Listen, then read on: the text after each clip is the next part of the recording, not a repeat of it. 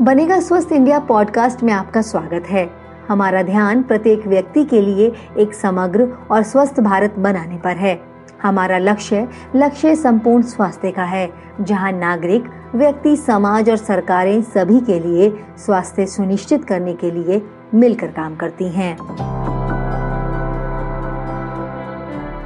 दो हज़ार उन्नीस इक्कीस के दौरान किए गए नेशनल फैमिली हेल्थ सर्वे में कहा गया है कि भारत में विशेष रूप से स्तनपान कराए जाने वाले छह महीने से कम उम्र के बच्चों का प्रतिशत दो हज़ार पंद्रह सोलह में चौवन दशमलव नौ से बढ़कर अब तिरसठ दशमलव सात प्रतिशत हो गया है।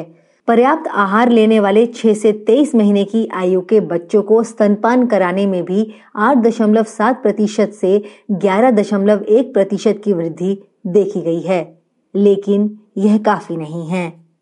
बनेगा स्वस्थ इंडिया पॉडकास्ट के इस एपिसोड में हम पुणे के मदरहुड अस्पताल में वरिष्ठ सलाहकार, नियोनेटोलॉजिस्ट और बाल रोग विशेषज्ञ डॉक्टर तुषार पारिख के साथ स्तनपान के महत्व के बारे में समझने और इसे बढ़ावा देने की आवश्यकता के बारे में बात करेंगे। धन्यवाद डॉक्टर पारिख आज हमसे जुड़ने के लिए। शिशुओं के लिए स्तनपान के क्या लाभ हैं? स्तनपान शिशु मृत्यु दर को कैसे कम कर सकता है और यह बीमारियों को रोकने में कैसे मदद करता है? ब्रेस्ट फीडिंग के फायदे माता और बेबी दोनों के लिए है। बेबी के लिए अगर हम सोचे तो बेबी के लिए ये कंप्लीट न्यूट्रिशन, पूरी तरह का डाइट बेबी के लिए है। And not only food but पानी भी ब्रेस्ट मिल्क ही है, क्योंकि हमें जो पानी की जरूरत रहती है वो भी ब्रेस्ट मिल्क से कंप्लीट हो जाती है। तो पहले छह महीने में बच्चे के लिए only breast feeding is the food which is required, no additional water also is required. तो ये सबसे इंपॉर्टेंट बात जानना जरूरी है। इवन समर मंथ्स रहे तो भी बेबी को ओनली मदर का मिल्क सफिशिएंट रहता है। नंबर टू, ये बेबीज को brain development promoting factors provide करता है। uh, अगर आप ब्रेस्ट मिल्क में देखो तो उसमें डी एच ए रहता है, न्यूक्लियोटाइड्स रहते हैं, मिनरल्स रहते हैं, जिसकी वजह से बेबी की ब्रेन की डेवलपमेंट अच्छे से होती है। स्टडीज में ऐसे दिखाया गया है कि जो बेबी एक्सक्लूसिव ब्रेस्ट फीडिंग पे है वो बेबीज के आई क्यू स्कोर्स, जो बेबी अल्टरनेटिव फार्मूला फीड के ऊपर है, उससे बेहतर रहते हैं।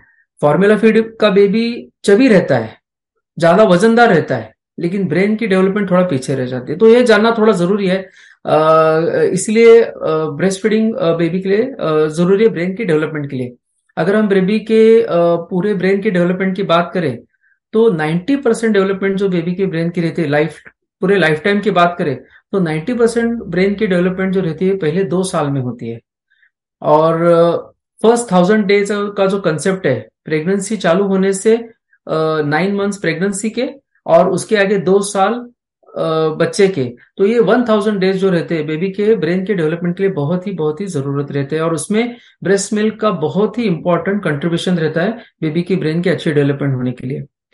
तीसरी बात ब्रेस्ट मिल्क का जो अगर हम आ, सोचे बेबी के लिए फायदा जो है, बेबी की इन्फेक्शंस होने का प्रमाण बहुत कम हो जाता है, क्योंकि ब्रेस्ट मिल्क में बहुत सारे पेशियां रहती है और इम्यूनोग्लोबुलिन्स रहते हैं, जिसकी वजह से बेबी के रेस्पिरेटरी ट्रैक इन्फेक्शंस, इंटेस्टाइन के इन्फेक्शंस होने के चांसेस बहुत कम हो जाते हैं। स्टडीज में ऐसे दिखाया गया है कि ट्वेंटी, ट्वेंटी फाइव टाइम्स कम रिस्क रहती है बच्चे को अगर आप ओनली ब्रेस्ट फीडिंग करो।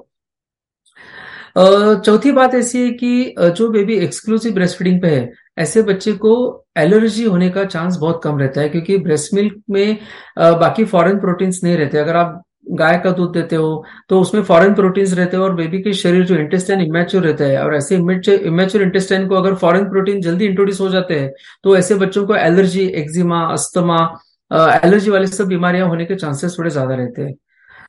आगे अगर आप देखो तो ऐसे बच्चे आगे जाके ओबीज नहीं होते हैं जो बच्चों को एक्सक्लूसिव ब्रेस्ट फीडिंग मिला है, और ये जिनको एक्सक्लूसिव ब्रेस्ट फीडिंग मिला है उनका obesity obesity and insulin resistant diabetes, hyper cholesterol, उसके चांसेस भी कम होते हैं।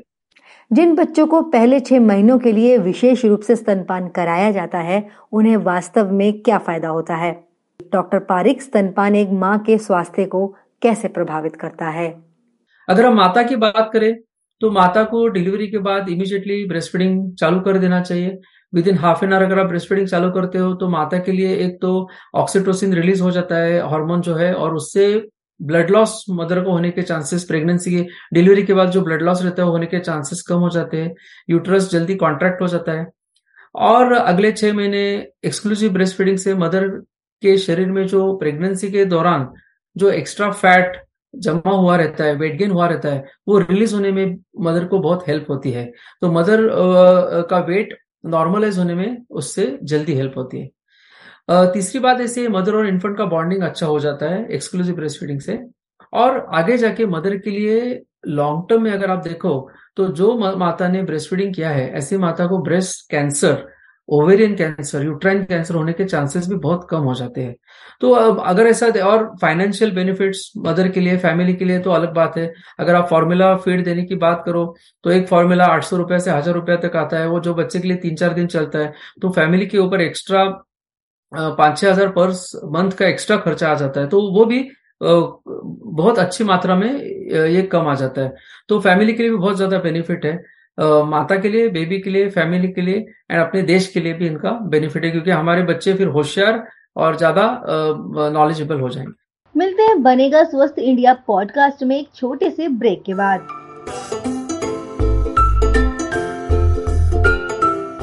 देखें हमारा नया बनेगा स्वस्थ India video podcast Swasthya Mantra, पहला पब्लिक हेल्थ और हाइजीन पॉडकास्ट। ये पॉडकास्ट अंग्रेजी और हिंदी में स्पॉटिफाई, एप्पल और यूट्यूब पर लाइव है।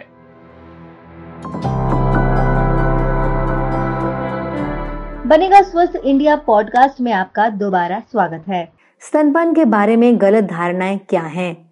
इसके अलावा नई माताओं को स्तनपान कराते समय किन बातों का ध्यान रखना चाहिए? बहुत सारे फैमिलीज में ऐसा हमने देखा है कि बच्चे को ब्रेस्ट फीडिंग चालू करने के पहले उन्हें हनी, मध चटाते हैं, तो ये अच्छी प्रथा नहीं है।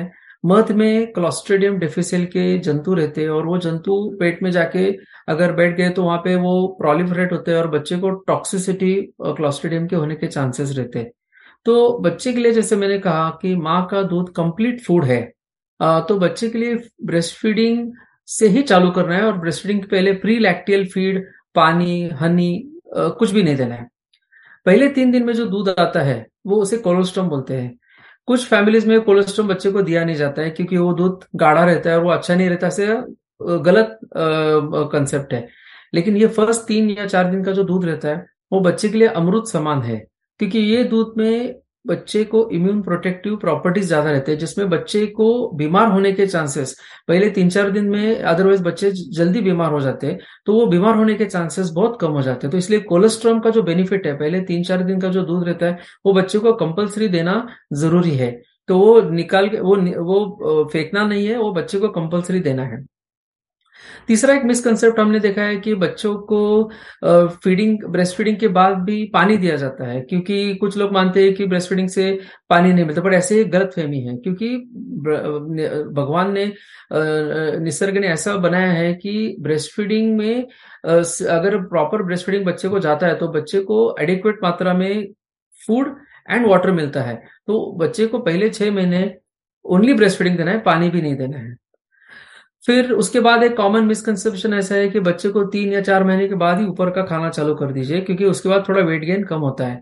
बात बराबर है कि तीन या चार महीने के बाद बच्चे की ग्रोथ थोड़ा स्लो होती है, बट ये नेचुरल है। सब पीक प्रोफेशनल बॉडी जो है, Indian academy paediatrics, UNICEF, W H O, American academy paediatrics, सभी लोगों ने अभी ये क्लियर कर दिया है कि बच्चों को पहले छह महीना एक्सक्लूसिव माता का ही दूध देना चाहिए और ऊपर का खाना जो है वो छह महीने कंप्लीट होने के बाद ही चालू कर देना चाहिए। और तीन या चार महीने के बाद जो ग्रोथ स्लो डाउन थोड़ा होती है, जैसे पहले तीन महीने तीस ग्राम पर डे वेट गेन रहता है और तीन महीने के बाद बीस ग्राम पर डे वेट गेन रहता है, लेकिन ये जो स्लो डाउन वेट गेन में हुआ है ये नेचुरल एंड नॉर्मल है।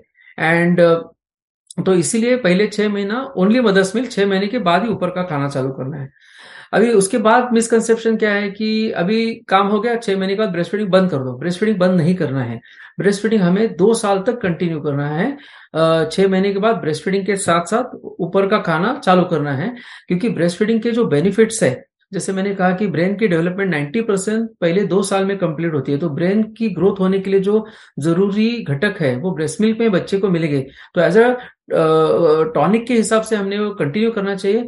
प्लस बेबी की ग्रोथ के लिए भी अच्छी मात्रा में प्रोटीन्स, मिनरल्स उसमें चीजें रहती है, तो पहले दो साल के लिए उसके लिए भी हेल्प करेगा, लेकिन ऊपर का खाना भी उसके साथ साथ कंटिन्यू करना चाहिए। पहले छह महीनों के लिए विशेष स्तनपान और फिर दो साल तक स्तनपान के साथ पूरक आहार बच्चों के लिए बेहद लाभकारी है। डॉक्टर पारिख, हमारे साथ बात करने के लिए धन्यवाद। इस हफ्ते बनेगा स्वस्थ इंडिया पॉडकास्ट में बस इतना ही। अगर आपके पास इस टॉपिक पर टिप्पणी, सवाल या सुझाव हैं या ऐसे मुद्दे हैं जिन पर आगे हमें चर्चा करनी चाहिए तो हमें B S I podcast at the rate N E T V dot com पर लिखें। याद रखें, बी एस आई का मतलब बनेगा स्वस्थ इंडिया है। आप फेसबुक, ट्विटर और इंस्टाग्राम पर बनेगा स्वस्थ इंडिया हैंडल पर भी जुड़ सकते हैं और सप्ताह भर बातचीत जारी रख सकते हैं। अगले हफ्ते तक मैं शिखा शर्मा आपसे अलविदा लेती हूँ। हेल्दी रहें, सेफ रहें।